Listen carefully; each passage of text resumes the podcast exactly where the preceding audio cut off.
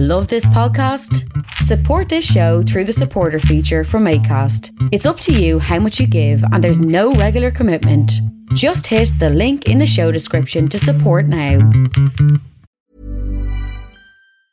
A lot can happen in three years, like a chatbot may be your new best friend. But what won't change? Needing health insurance. United Healthcare Tri Term Medical Plans, underwritten by Golden Rule Insurance Company, offer flexible, budget friendly coverage that lasts nearly three years in some states. Learn more at uh1.com. It's that time of the year.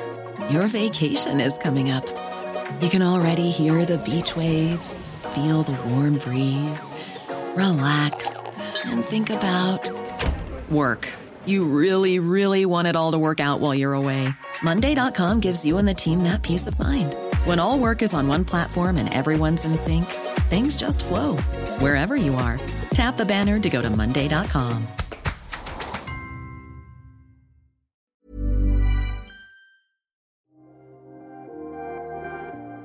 Welcome to Jerusalem Unplugged, the only podcast dedicated to Jerusalem, its history, and its people. Your host, Roberto Mazza, will bring you guests discussing their relationship with the Holy City. A journey through history, society, feelings, and hopes for the future. Follow the podcast on all social media platforms at Jerusalem Unplugged.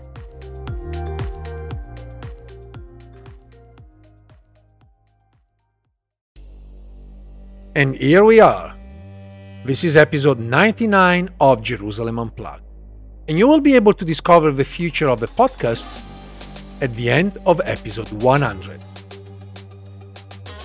As we approach this very important uh, episode, I would like to urge you once again to send me all of the questions that you may have for me or about Jerusalem that we didn't cover throughout the past two years in the 99 episodes so far recorded of Jerusalem Unplugged. Please be in touch as soon as possible. I plan to have episode 100 published just in a few weeks. But in the meantime, enjoy the latest episode of Jerusalem Unplugged. Welcome to Jerusalem Unplugged, the podcast dedicated to Jerusalem, its history, and its people. I'm your host, Roberto Mazza, and today it's with great pleasure and my guest is Lauren Banko. Lauren was with me at SOAS, so this is uh, something that I want to disclose immediately. But at the moment, she is a fellow, a Wellcome Trust Research Fellow at the University of Manchester. And previously, she was the author of uh, The Invention of Palestinian Citizenship, 1918 1947, published by Edinburgh University Press in 2018. With Lauren, we will talk about her previous work and also her current work. But first of all, Lauren, welcome. Thank you so much, Roberto. And it's always good. It really is always good to chat with you. I, I remember like first meeting at SOAS through like the shared network, shared supervision. So I'm I'm glad we've been able to stay in touch. Absolutely. So let me ask, you know, sort of a kickoff question. How did you start working on Palestinian history? What did you drag into this amazing but also controversial topic? I mean, I, I honestly, it feels like so long ago since since doing some of the earlier work, but I think I centered on on it when I did my my first degree, my bachelor's degree in the US. Although obviously I, I was studying history, I couldn't, you can't really specialize at that point, or I couldn't. But that was for whatever reason, and I think at that time kind of early mid 2000s, Palestine was this very recognizable name um, and very recognizable in the news. And I was really interested in issues of the conflict at that point, like post, or really, we were still in the Oslo process when I was studying. So I was taking history classes and political science classes, and that was, you know, one of these big topics. But I was quite interested initially in studying the conflict, I think, as a lot of people are who come into Palestinian history. Um, and I was interested in the history of the wider Middle East.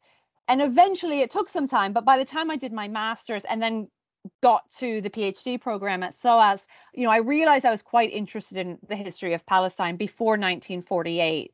And I was still at that point really interested. I think, again, like a lot of people who study history outside of Europe or North America are of what I would think of as political ideas. So ideology, nationalism, especially nationalist ideology. Um, and I found as I was doing my master's, that's what I was interested in, but it was also quite, to me, it seemed quite over. Oh, there was sort of this oversaturation in, at least at that point, the history of Palestine being focused on you know the frameworks of nationalism so as i got into the phd program and started thinking about well what else can i look at i became quite interested in the history of citizenship during the palestine mandate so really from 1920 until the end of the mandate about 1947 because it kind of combined this interest in nationalism but really allowed me to look at a lot eh, look a lot more broadly at what I now would think of as social history, looking at the way that people interacted with this kind of ambiguous term of citizenship or this ambiguous status of being a legal citizen. And I should point out that I'm interested in the Arab population. And at this point, what I'm working on now, which we'll talk about later, you know, the non-Arab, but also non-European, non-Zionist population of Palestine.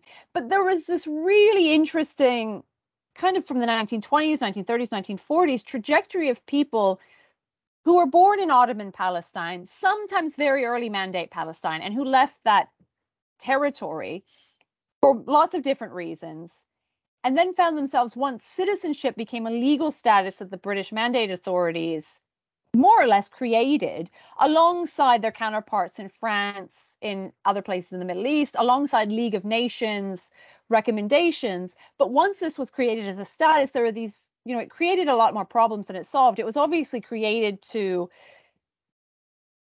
as a way to facilitate the Jewish national home, to facilitate Zionism. But the repercussions of citizenship on Palestinians, especially those who left Palestine, what I was finding throughout the PhD and then the first book was could be really severe, including denial of being able to return to Palestine, denial of citizenship.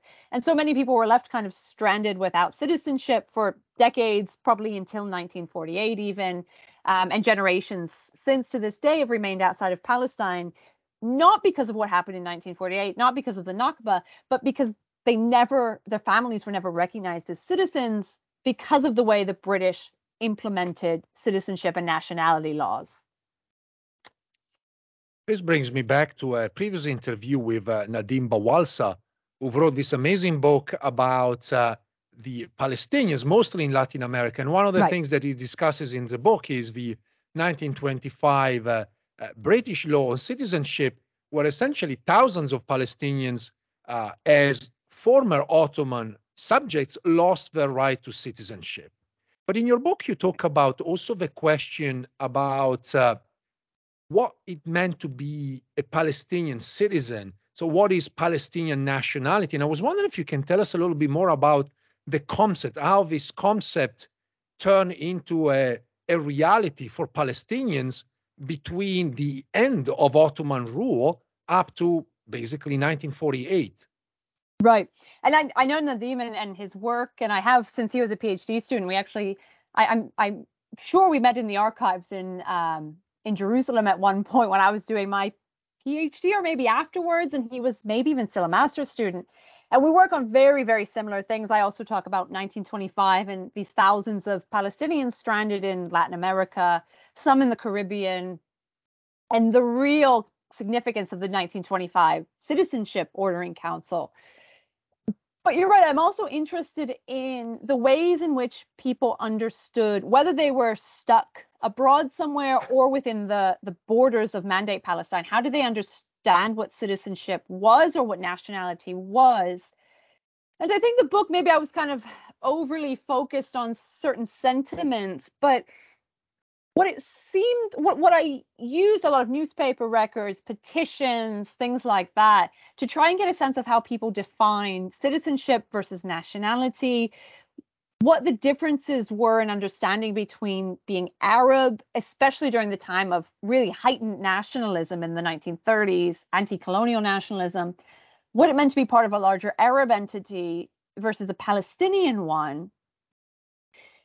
And I think more or less what the Citizenship Order in Council outlined was what a lot of people understood as what being legally a citizen meant being born in Ottoman Palestine. So having this kind of rooted nature, having parents, grandparents, you know, further generations being born in that same area, being recognized as Ottoman. And that, that really by the 1920s began to shift in some ways away from people understanding themselves or seeing themselves as more or less reflected in the towns or the villages or even the cities they were from, and rather the bordered kind of entity of, of geographical mandate Palestine. But also, you have a lot of people who are claiming Palestinian citizenship, not because they were born there, but because, for instance, their parents or grandparents were born there. And so there's also that kind of you know lineage that translated into in many people's minds a legal status even though in reality according to the british legislation that wasn't really how it worked but yeah, I'll, I'll, I'll stop kind of there because I don't want to go into kind of this whole mess of of how people begin to negotiate with that, except to say that that again, this kind of rootedness in being from the Ottoman space of Palestine was primary for a lot of people. But then you have many people claiming to be Palestinian for other reasons, such as they'd moved to Palestine, they were working there, they'd started families there, they'd married spouses who were Palestinian, and that that legalistically didn't grant them any recognition as citizens, but in their minds, kind of contributing to or being part of families who are Palestinian denoted citizenship. I'm curious about uh, your views uh, related to some political uh, contemporary issue. Actually, this this issue has been going on for decades, but uh, in the context of uh, contemporary Israeli politics, obviously the denials of uh, Palestinians as a people is very visible, very vocal on the part of the right wing parties. And I wonder, you know, to, to what extent actually the idea of a Palestinian citizenship, particularly for the Zionists, was acceptable and accepted given the fact that they were already thinking about a Jewish state at some point uh, right. uh, that would have been formed one way or another. Right. Yeah, that's an interesting question. And and like I said, most of what I've worked on up until now has been on the Arab or Arabic speaking population, but obviously the Jewish immigrant population into Palestine came, I think, with a lot of European conceptions of, of citizenship and nationality, which did fit a bit more with the British way that citizenship in Palestine was created, that this was a process. There were steps towards naturalization, um, claiming oaths, et cetera, et cetera. But I think, I mean, on the whole, and, and perhaps this is maybe more prominent in the Israeli or the Hebrew literature, there maybe is a bit more work on citizenship in the mandate, specifically how it was interpreted and understood by Jewish Zionists, Jewish immigrants. But I think you're right in that perhaps Palestinian citizenship was seen as maybe a step towards an eventual Jewish citizenship as part of a homeland without that British intermediary. And so I think the Arab population maybe, and I don't want to say was more content with being labeled as citizens, Palestinian citizens, because they did see themselves as Palestinian by, you know, even the early 1920s as separate from other Arab ethnic groups. But I think on, on the case of Zionist migrants, this was not received in the same terms. And I think a lot of, and we see this in, in you know, the historical literature on migration into Mandate Palestine, European migration, a lot of migrants didn't want to give up their European nationality or passports or citizenship. Um, a lot of them wanted to keep traveling back and forth different places and not settle in Palestine and meet the conditions of being a Palestinian citizen. And certainly by the end of the 1930s, early 1940s, the perception of what Britain was doing in Palestine changed in a more, and it became seen in a more negative light by a lot of Zionists and especially leadership on the right. And so the citizenship that the British granted was, of course, not seen as worth as much as, you know, the future state providing citizenship, the future Jewish state that is. I mean, and also to maybe speak to that the the point you made that is still so prominent in Israeli right wing, you know, extreme right wing that the Palestinians never existed as a separate people. I mean, sure, we can make these claims that you know there was this Ottoman system and imperial citizenship, but at the same time, during the mandate, the, the Arab and the Jewish population, so long as they satisfied the conditions of citizenship, were recognized quite equally as citizens by by the British mandate government. I know my comment might be very superficial, but uh, since the movie uh, Golda on Golda Meir just came out, and you know we all know the famous mantra where she repeated mm-hmm. many times that Palestine never existed, and yet she bore a passport with uh, you know a Palestinian citizenship, and it's a very superficial comment, but in general, it kind of helps to understand the complexity of, of, the picture. There was a term, and the term defined people, and that people were not necessarily one group or another, but it was all of them together. So just right. denying that is almost an oxymoron because she was one essentially. She was Palestinian. Yeah yeah that's i mean that's the interesting why we have to have this kind of nuance in talking about it because of course that that is what her and many of her contemporaries they held that palestinian citizenship. It wasn't just you know their passport was stamped as for palestine. They were treated internationally the same way that arabs traveling internationally or recognized internationally were.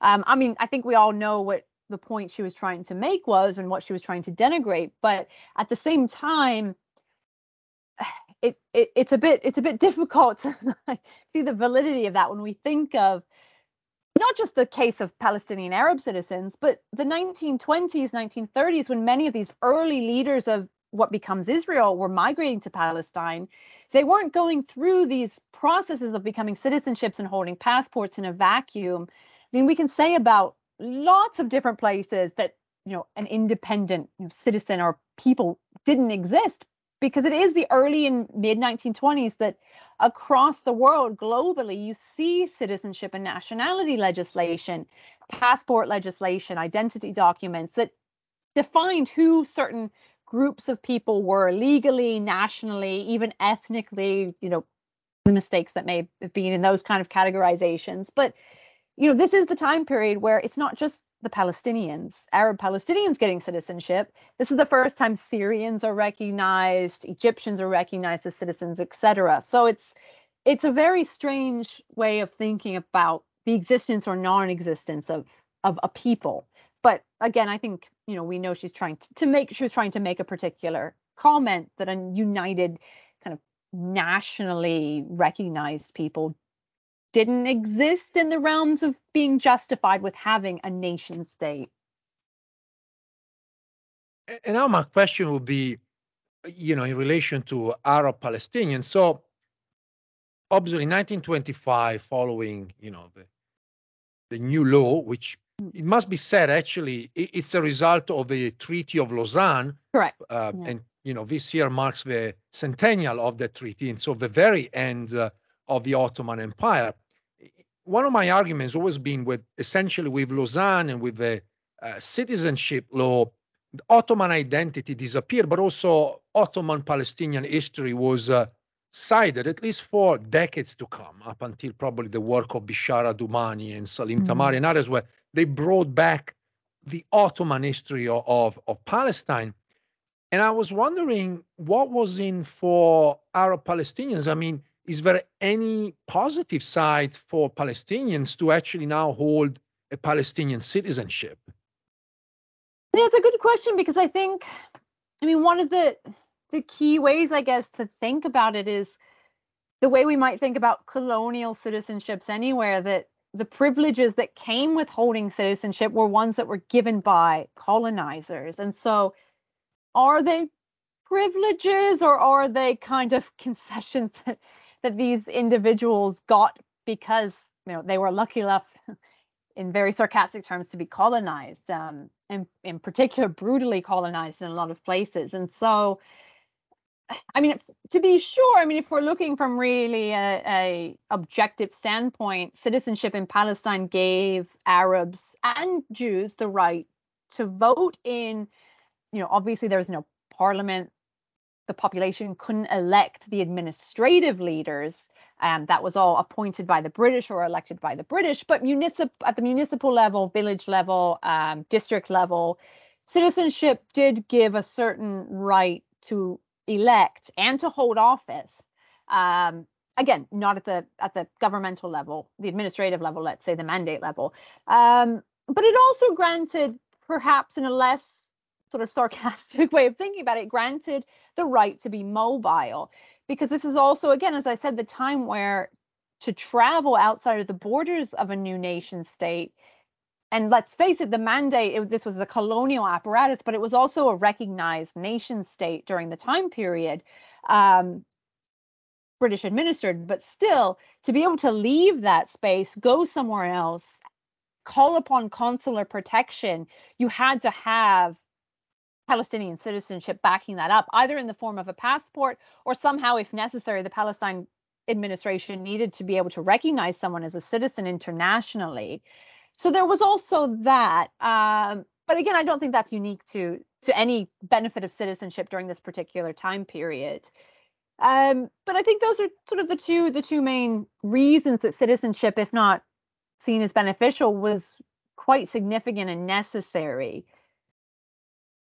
i have a question related to equality can mm. we say that Palestinian citizenship was equal for both Arabs and Jews? Or are there already from the very beginning signs of a, some sort of a segregation or differences that are visible and possibly can we can trace back the origins of uh, you know sort of uh, differences between the two groups mm.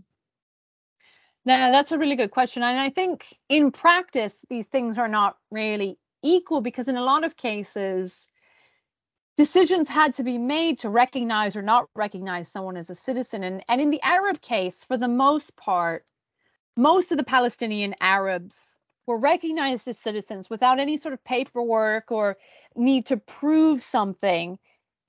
They had to have been born in the borders of Ottoman Palestine or descended from Palestinian fathers and also living in Palestine for a certain number of years before the citizenship order went into to place.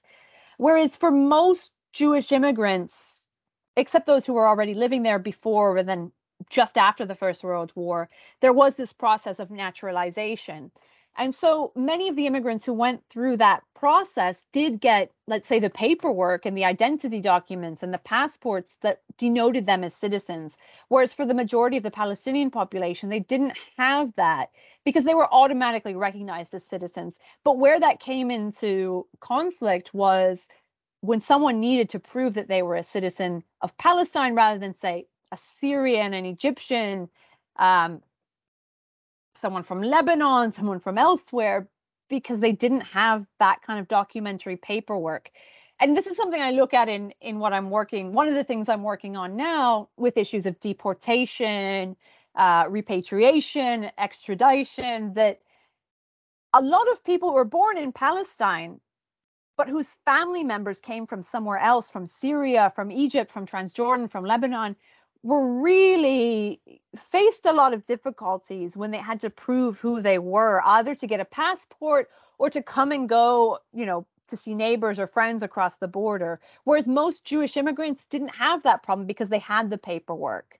Um, and there are also issues with marriages, spousal recognition of who was a citizen, who wasn't, that many Jewish immigrants had a bit more flexibility with. Um, so, yeah, I mean, overall, I think on paper things were equal, but in practice, things could be really ambiguous for Arab Palestinians when when requested to prove that they were citizens. And not that they had to prove this constantly, but in the cases where they did, I mean, you see, there is certainly a pattern of officials in the mandate administration not always taking those people at face value that they were citizens. Do you see any legacy of the uh, British Palestinian citizen law up to today? I think the main legacy is is that it is quite different from uh, you know what we know as the the Israeli law.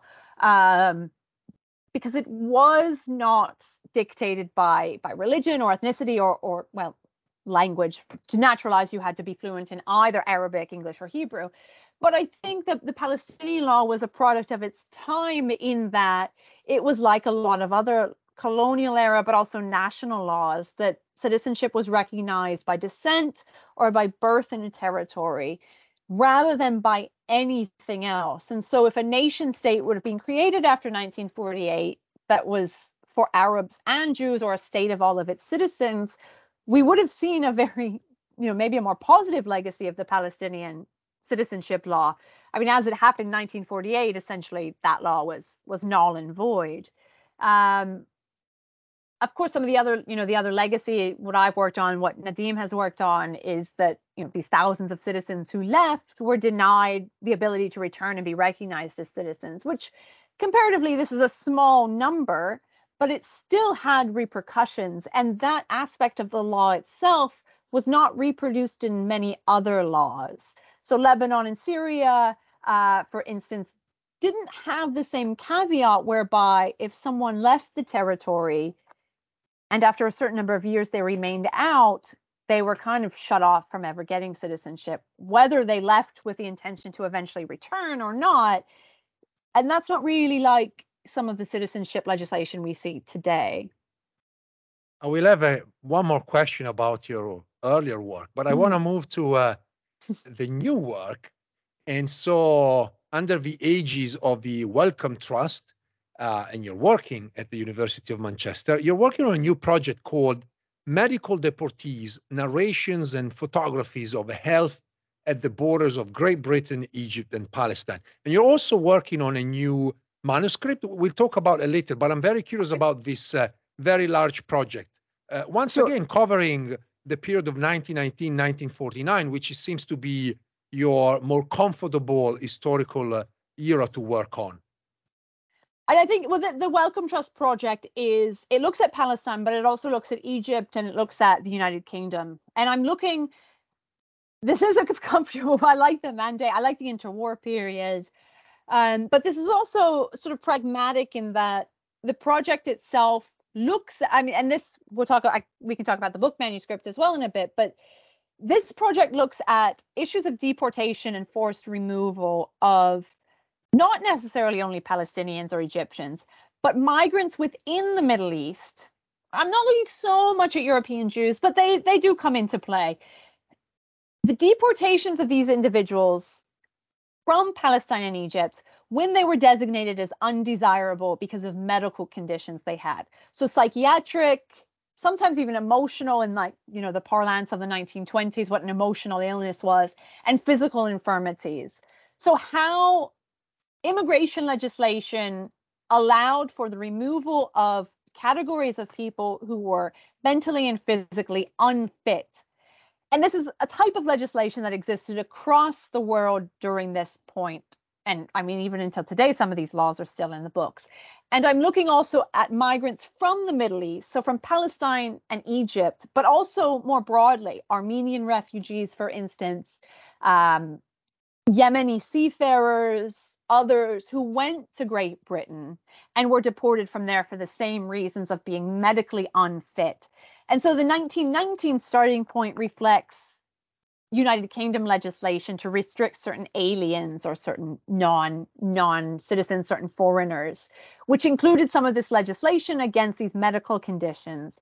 And the 1949, 1950s, the beginning of the World Health Organization and the United Nations to some extent also having a role to play in the migration of peoples and what happens when those individual migrants, some of whom are refugees or forcibly displaced, some of whom are migrating for work, were also found by states not to be, let's say, healthy enough to be on the move.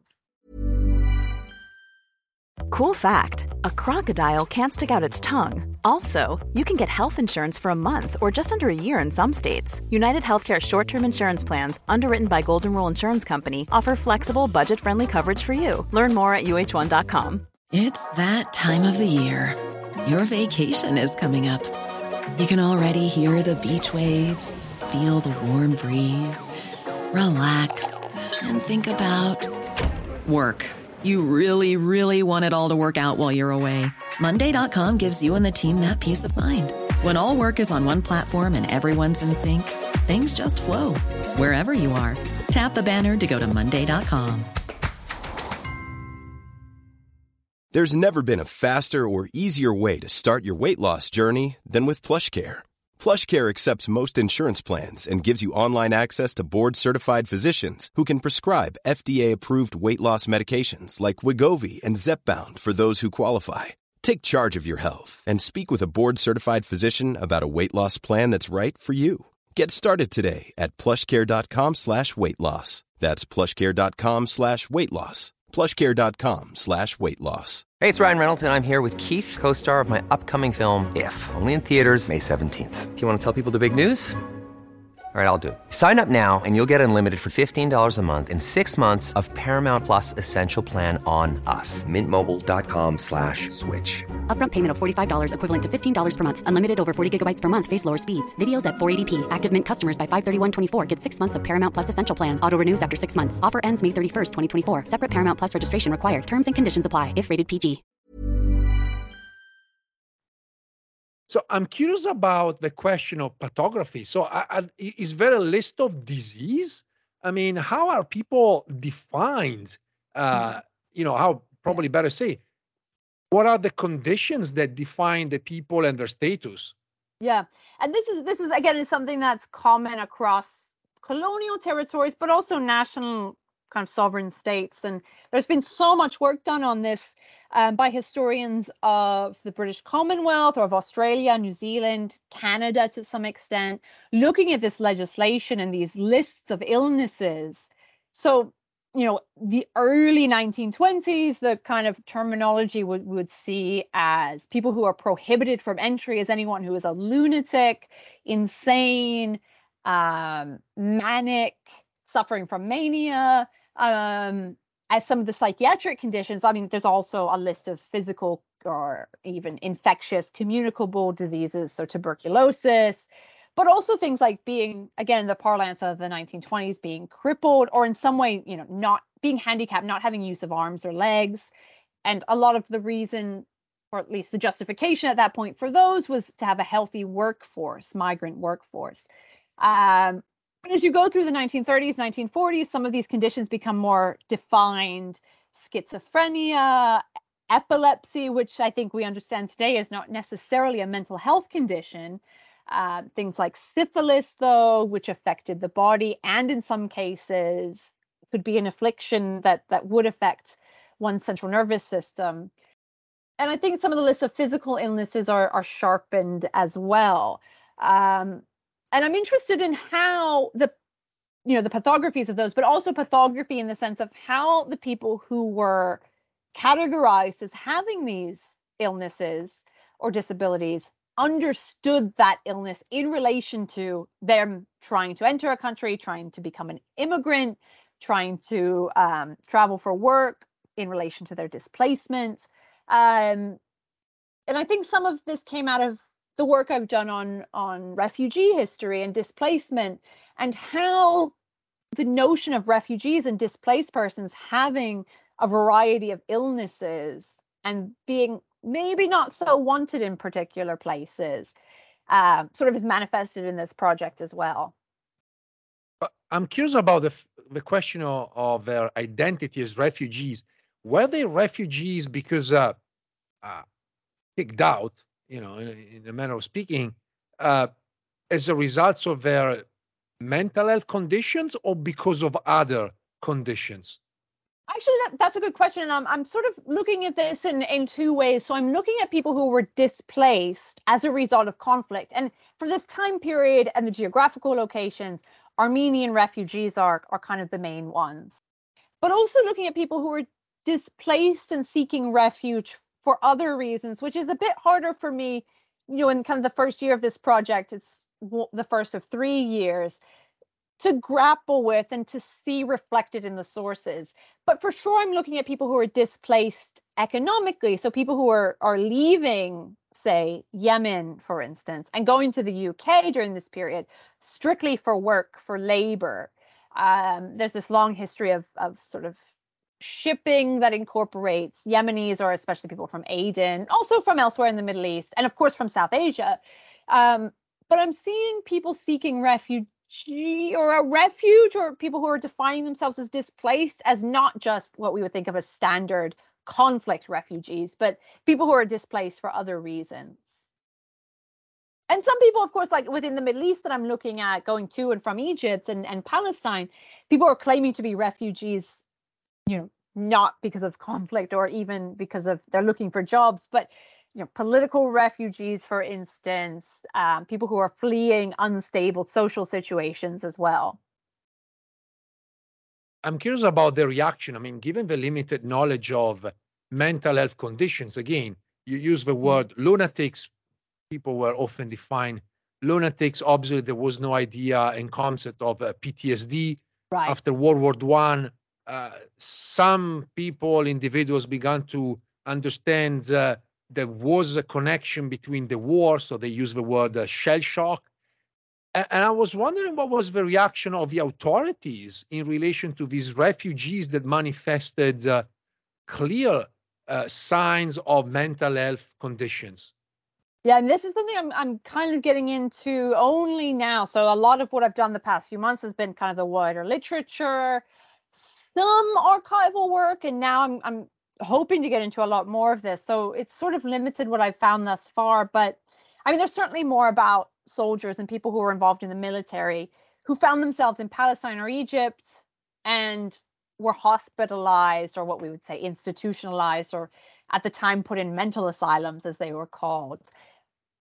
And the list of symptoms that that that they had were I mean very much representative of, of probably their experience in in the in either the First World War or in the Second World War, things like shell shock or or post traumatic stress, and were being, of course, at the time, as you say, these weren't really recognized, and so they were seen as you know conditions of of madness, um, and those people were then judged not only unfit you know as as soldiers but obviously unfit to remain you know, kind of where they were stationed and sent back to the UK I'm hoping to find a bit more about um, what I've not archivally done yet, but refugees and displaced persons who are also grappling with the real psychological effects of what had happened to them, especially Armenians.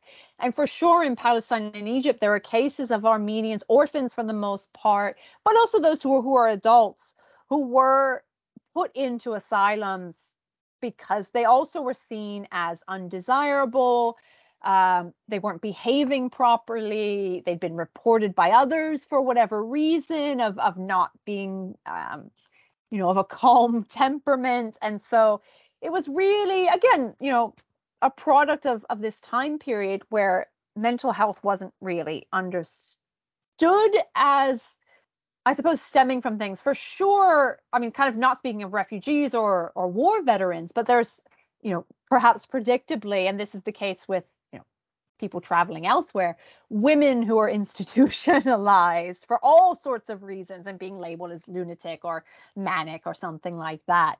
But there is definitely some sort of trend that I'm hoping to see in, in a lot more detail that connects people who are migrants or who have been, you know, sent from somewhere and that migration or that kind of being transient or wandering around has affected their their mind at least in the way that people were you know mental not mental health but doctors and, and physicians and immigration authorities as well thought.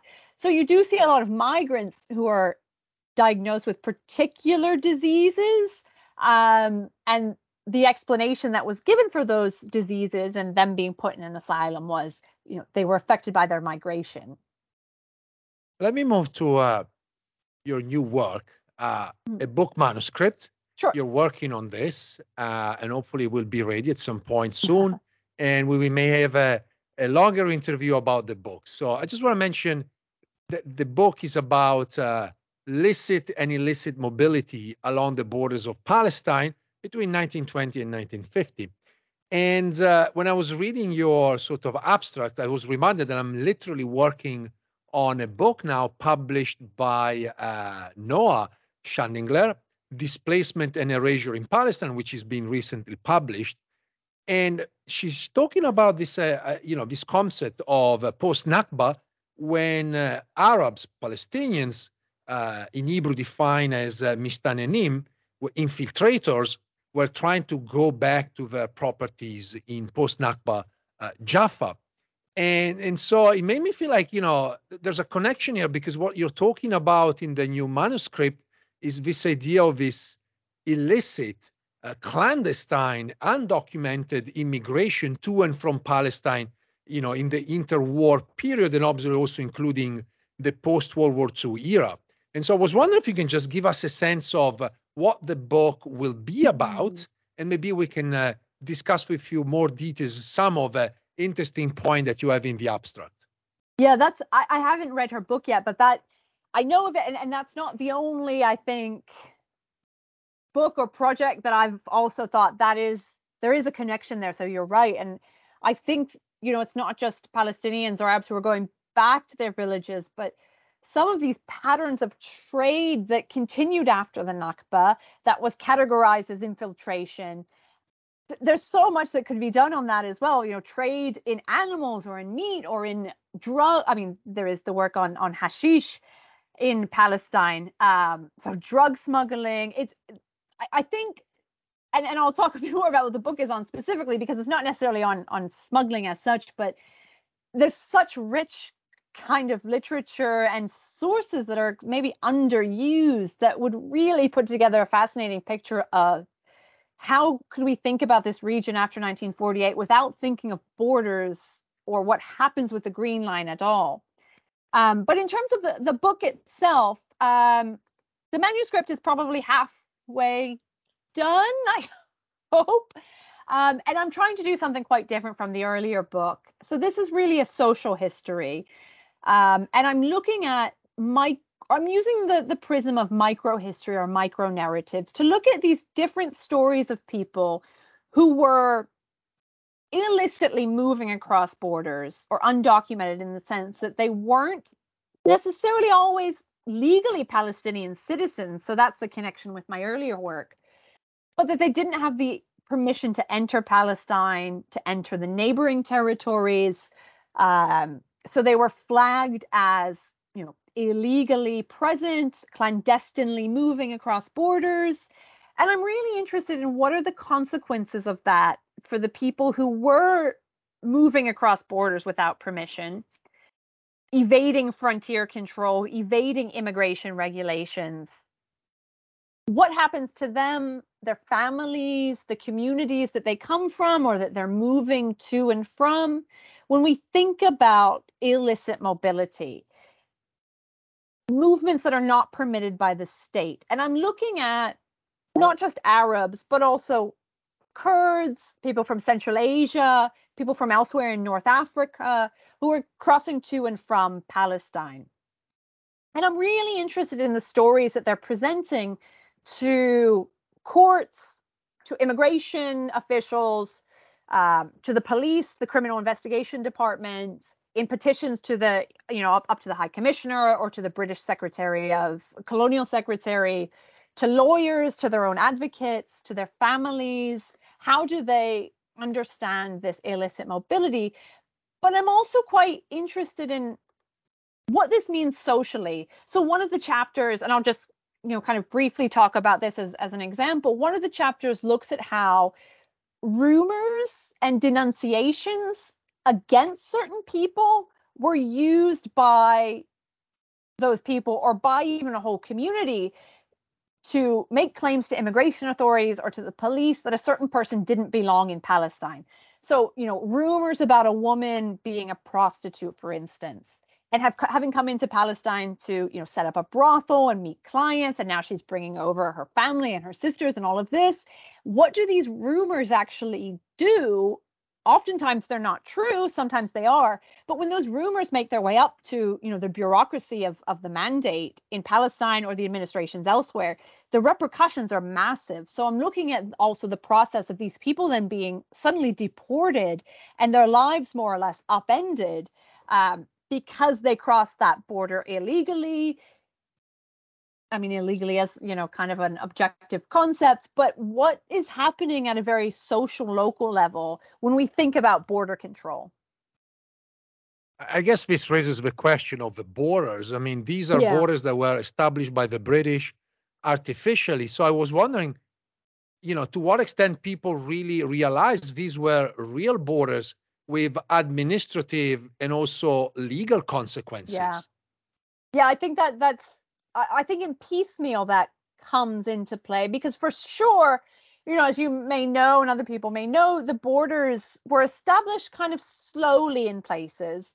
Um, some borders say between parts of palestine and lebanon french mandate lebanon even french mandate syria were really in flux for years um, but that also meant that the British and the French also instituted different regimes in different parts of the borders. So some people could cross borders if they lived right on the, the line. Um, whereas if we look at the wider frontier or the borderland, some people who had always crossed anyway suddenly couldn't cross without a border pass. Um, and then some obviously needed a, you know, a visa and a passport to cross but i'm also looking at there are certain bridges i mean we all if we work on on palestine israel or have traveled there we know the bridge crossings that we use today um, to go to jordan and you know at one point to syria. Those bridge crossings became hard borders in the 1920s and 30s so i'm also looking at how to you know what happens when people are trying to cross these bridges as well? What happens when they try and cross you know the rivers which happens when they try and cross like Tiberias without passports or visas. So it's it's interesting, and I think the understanding of borders was there, but the implications that they could cross without the right permissions and that they could not only be deported but put in jail, fined, um, you know, have a criminal history if if they tried to cross and settle in Palestine. But I think what something else the book looks at is um, you know, say someone crossed in 1923 from Syria, settled in, you know, a city in Palestine, stayed there for 20 years, 15 years, by the late 1940s, suddenly he's found, he or she is found to be never having the permission to have resided in Palestine. And so you have this 20 year life um, suddenly completely ruined because someone gets wind of the fact that a Syrian or an Egyptian has settled somewhere that they didn't have permission to settle. Um, they may have crossed the border knowingly without permission, but they didn't think that, you know, after they married and had Palestinian children, that that border could come back to haunt them essentially.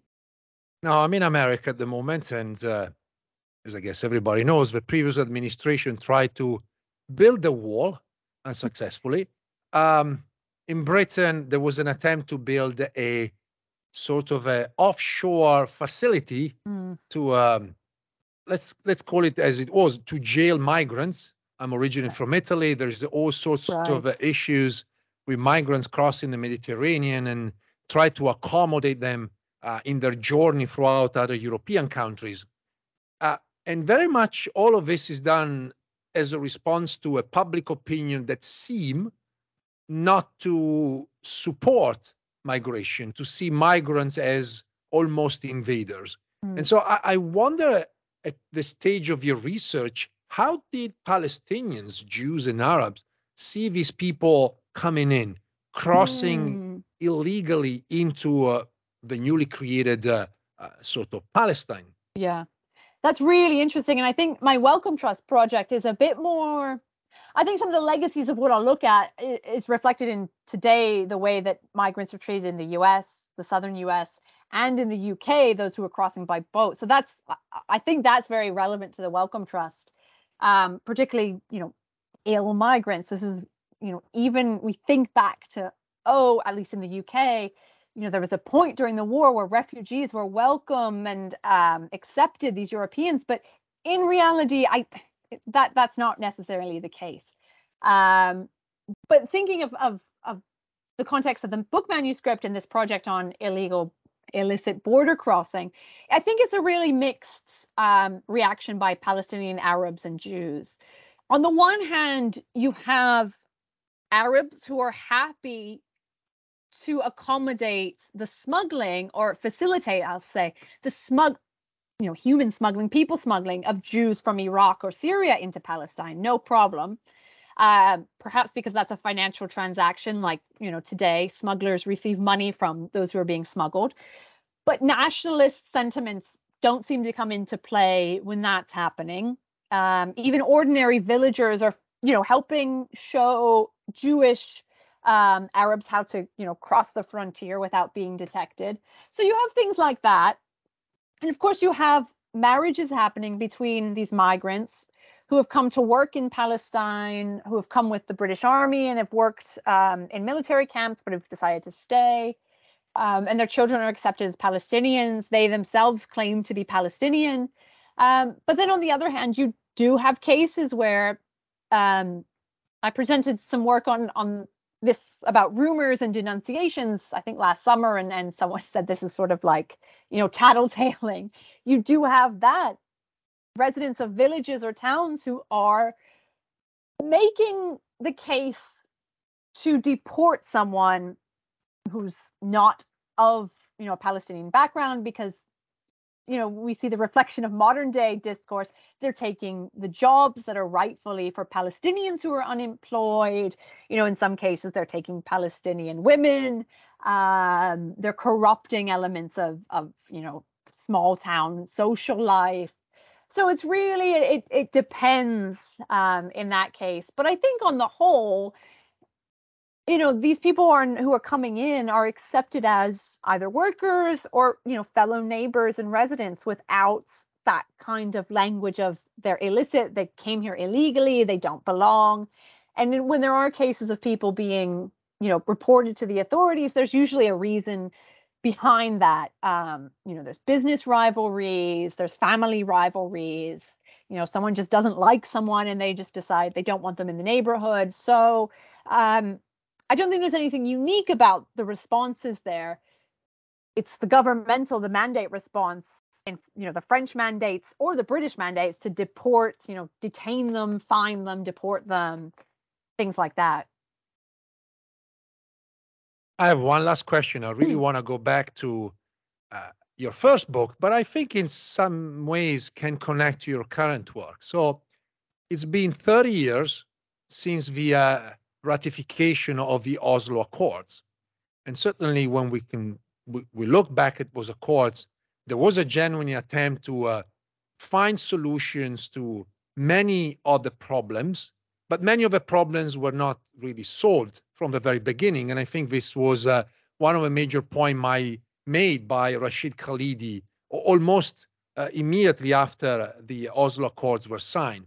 And I was wondering if you can share your views about uh, what happened in the past 30 years and about the Oslo Accords and how the Oslo Accords also represent a failure in this idea of citizenship and uh, creation of state. Mm-hmm. Yeah, and I think I mean I there's probably far better people to ask this this too. But I think, you know, obviously the main the main failure and procedural failure was that the Oslo Accords and the process to you know sign these documents and and you know lay out what was meant to happen when is that of course none of them granted sovereignty to the Palestinians either to the to the government um you know, be that as it may, or to the Palestinian population themselves to create their own state, um, to control the borders of that state, to control everything that you know is part of the life of a state, even to control you know citizenship law or citizenship legislation.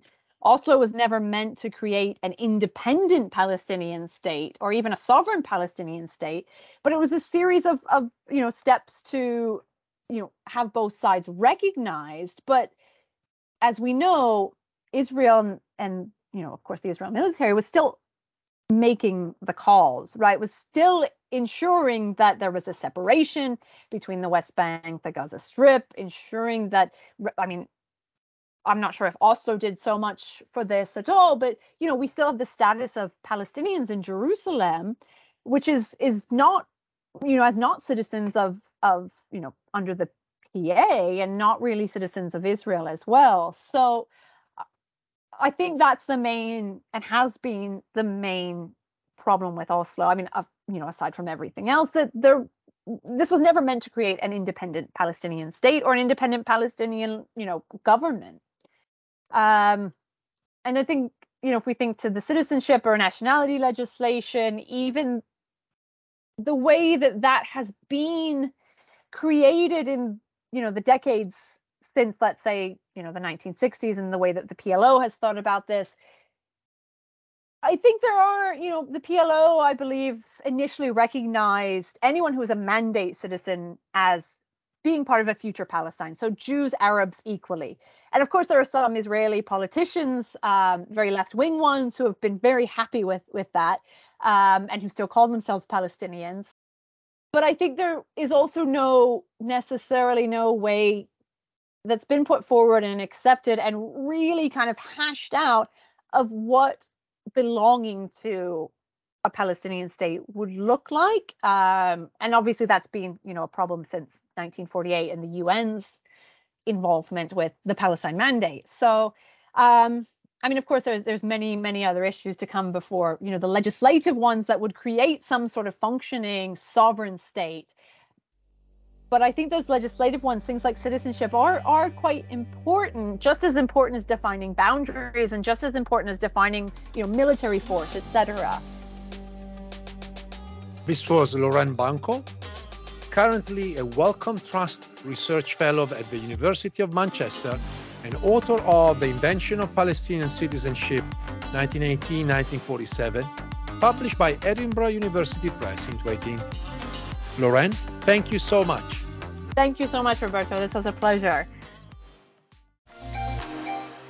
Thanks for listening. If you enjoyed this episode and you'd like to support the podcast, please share it with others on social media or leave a rating and review.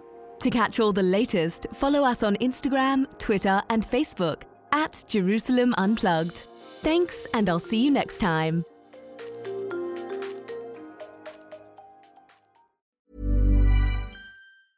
Even when we're on a budget, we still deserve nice things. Quince is a place to scoop up stunning high end goods for 50 to 80% less than similar brands. They have buttery soft cashmere sweaters starting at $50, luxurious Italian leather bags, and so much more. Plus, Quince only works with factories that use safe, ethical, and responsible manufacturing. Get the high-end goods you'll love without the high price tag with Quince. Go to quince.com/style for free shipping and 365-day returns.